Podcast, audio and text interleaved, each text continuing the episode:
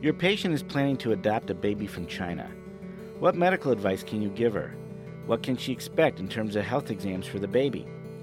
You are listening to ReachMD, XM233, the channel for medical professionals. Today we are discussing travel medicine. In this show, we will be focusing on international adoption and family travel. Welcome to the Clinicians Roundtable. I'm your host, Dr. Michael Benson. With me today is Dr. Christy Reed. Dr. Reed is one of the Travelers Health Science Officers at the Centers for Disease Control. She is also the GeoSentinel Project Director of the Geographic Medicine and Health Promotion Branch within the Division of Global Migration and Quarantine at the CDC. As one of the editors of the CDC's Medical Guide for Travel Medicine, Yellow Book, she is a nationally recognized expert on travel medicine. Welcome, Dr. Reed. Thank you. Where are Americans adopting overseas? What are the most popular countries? Well, recently, between 2001 and 2005, the most popular countries are Ethiopia, China, Guatemala. Certain countries that have decreased in the number would be Cambodia, Vietnam, and Romania. What are some of the infectious diseases that are of particular concern in some of these countries? Well, for anyone traveling to pick up a child for adoption, we encourage them to see a travel physician as soon as international travel is thought about because there are a variety of conditions. Usually, these are children from developing worlds. And for the both the traveler going over and for the child, because often there's a period of time where the person picking up the child and the child stay together maybe a week or so in the country. Traveler's diarrhea is always an issue. So, food and water, safe food and water, are elements to be concerned of. Also, again, in many of the developing parts of the world, particularly tropical, are issues related to vector borne diseases such as dengue, uh, malaria. So, there would be insect precautions, and in the case of malaria, prophylaxis. And again, for the person traveling over and for the child. But vaccine preventable diseases have been in the news a bit recently. Vaccine preventable diseases, many of them have been reduced in significant number in the United States. For example, we rarely see a case of measles unless it's imported. But measles is a problem worldwide. Other issues are, for example, hepatitis A. We vaccinate babies now at a year of age in the United States, but hepatitis A is a common problem, and children may be infected or have the disease and have very mild symptoms, but it's a significant illness in adults. So we encourage that the person traveling abroad to pick up the child be aware of their immune status for vaccine preventable diseases, whether it's tetanus, hepatitis A, measles, and also issues of thinking about when they bring the child home. There are incubation periods that are a few weeks for the common ones, such as chickenpox or measles, but it can be out to several weeks to months for hepatitis A and hepatitis B. So, for the family members, for the caregivers, for the grandpa and grandma who are going to come from out of town to see the new baby, we would like them to also be aware of their immunization status and be up to date. So, what sort of follow up exam should the adoptive child have in the U.S.? Is there any, I mean, do they just follow up with the pediatrician as they normally would for their age, or are there specific exams that they should have in the U.S. at intervals after they arrive here? Yes, they should make arrangements for a pediatrician to see the child on arrival and deal with any of the immediate issues. And then you would need to assess based on the child. There are some issues related to infectious diseases. For example, they can look for elements in the stool if the any problems with diarrhea and one has to assess the vaccine status. There may have been vaccines given abroad, but oftentimes they need to update, repeat, or reassess the situation. There are other exams related to growth and development that are needed, and again, on the initial assessment, the pediatrician and the family would work out a schedule of what would be appropriate. There are also psychological issues based on the age of the child, the condition that they were in while they were abroad, and the initial assessment and periodic assessments will determine what additional steps or even interventions might be needed. Uh, don't the children require an exam in their host country before they're even allowed to enter the United States? They do, and adoptees make up 2% of U.S. legal immigrants. They do have an exam in their country, and there are are various things that are looked for, but it's usually recommended that the exam be repeated when the child comes back for their pediatrician in the U.S. Well, there are a number of issues related to international travel that small children can have and that are actually listed in Yellow Book. To see the list was uh, quite daunting. Some of these things I just hadn't thought of. Even children, I suppose, can be affected by jet lag. Is that a concern? It is a concern in that children are often on a very set regimen, and a first day of travel, either going west or east, will alter their timetable. And alters adults also, but children are often on a more set schedule.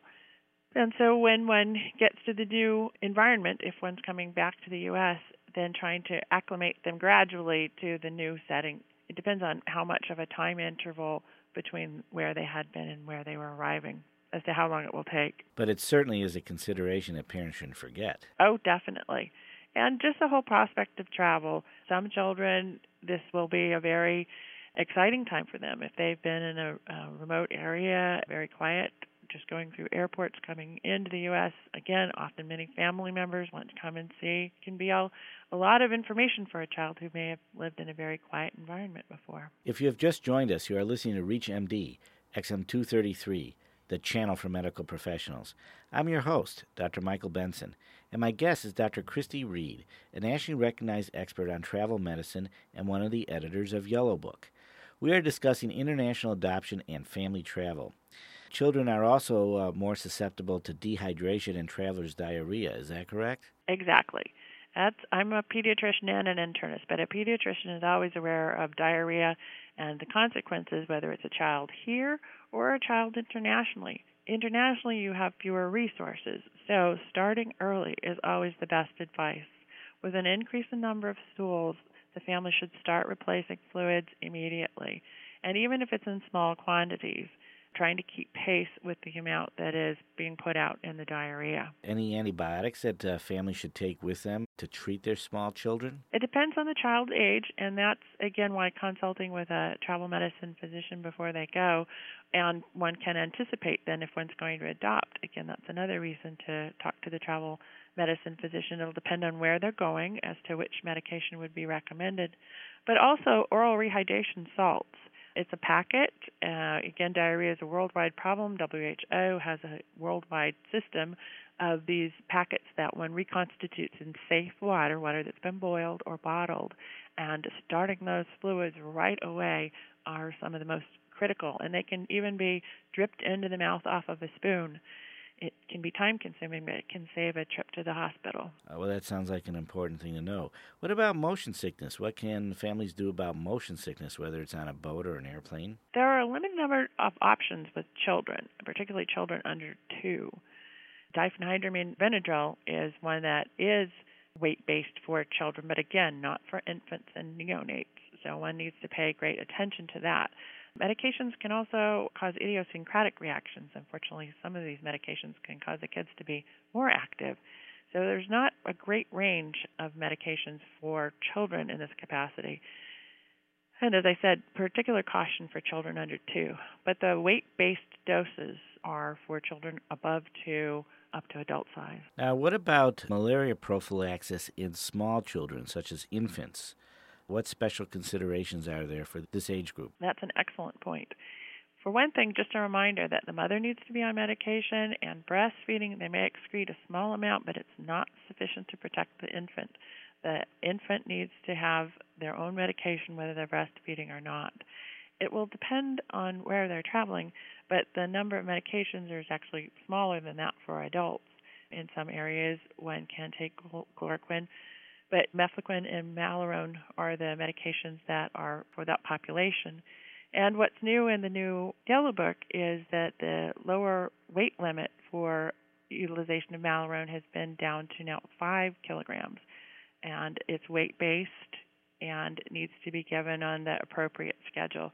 Often it needs to be crushed into a small amount of material that the baby will take, either or prepared by a pharmacist and a, a compounding pharmacist in a liquid form. So even babies can take uh, malaria prophylaxis, even in the alternatives to chloroquine. Yes, but they're weight based. And again, someone needs to look at the appropriate weight base. And as I said, the Malarone will go down now to five kilograms. Any special instructions or considerations for nursing mothers during international travel? For mothers that are nursing, as I mentioned, it's important that they remember to take their malaria prophylaxis.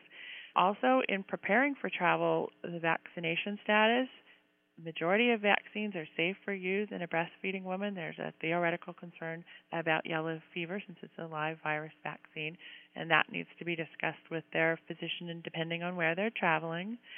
Also, for the breastfeeding mother, it would make a difference in terms of what malaria recommendations we make for her, depending on where she's traveling and the age of her infant. There's also an entire chapter in the Yellow Book on other recommendations trying to maintain breastfeeding while she's gone and advice in terms of carrying her equipment with her and how to handle and store the milk while she's gone. Those are a variety of issues. And that was the next question. What about storing supplemental milk or supplemental uh, breast milk what considerations should the traveling mother take into account? She needs to take into account that this is a product that needs to be kept in a clean environment and temperature. And so, whether she can maintain those, and again, it's a product that the baby's going to ingest, so does she have the options to have clean containers to put it in, and can it be kept at the right temperature? I imagine that for some underdeveloped countries or third world countries, uh, that can be a real problem. Refrigeration may not be accessible. Exactly, for sustained periods. But breastfeeding is a very good recommendation for the baby if one is traveling to developing parts of the world because diarrhea is such a big issue. And in terms of if one's trying to prepare formulas, etc., one has to be careful of the water source and the, how things are made. So breastfeeding is a great recommendation for traveling with an infant. And also, if the infant were to have diarrhea, breastfeeding and maintaining feeding throughout the diarrhea is very important. Are there any anti diarrheal agents you can actually give babies safely? Can you give them Imodium or Lomotil? No. And again, those things are not necessarily recommended for children and certainly not for babies. The antispasmodics basically are out. The key for treating diarrhea in small children is uh, rehydration, uh, first and foremost. Exactly. Rehydration and maintaining intake of whatever the child will take by mouth. You want to focus on the fluids, but also other foods as the child will tolerate them because they need those nutrients and resources in order to repopulate their GI tract. I want to thank Dr. Christy Reed, a nationally recognized expert on travel medicine and one of the editors of Yellow Book, who has been our guest. We have been discussing international adoption and family travel. I'm your host, Dr. Michael Benson. You have been listening to the Clinicians Roundtable on ReachMD XM233, the channel for medical professionals. Be safe, be informed. For comments and questions about this program, send your email to xm at reachmd.com. Thank you for listening.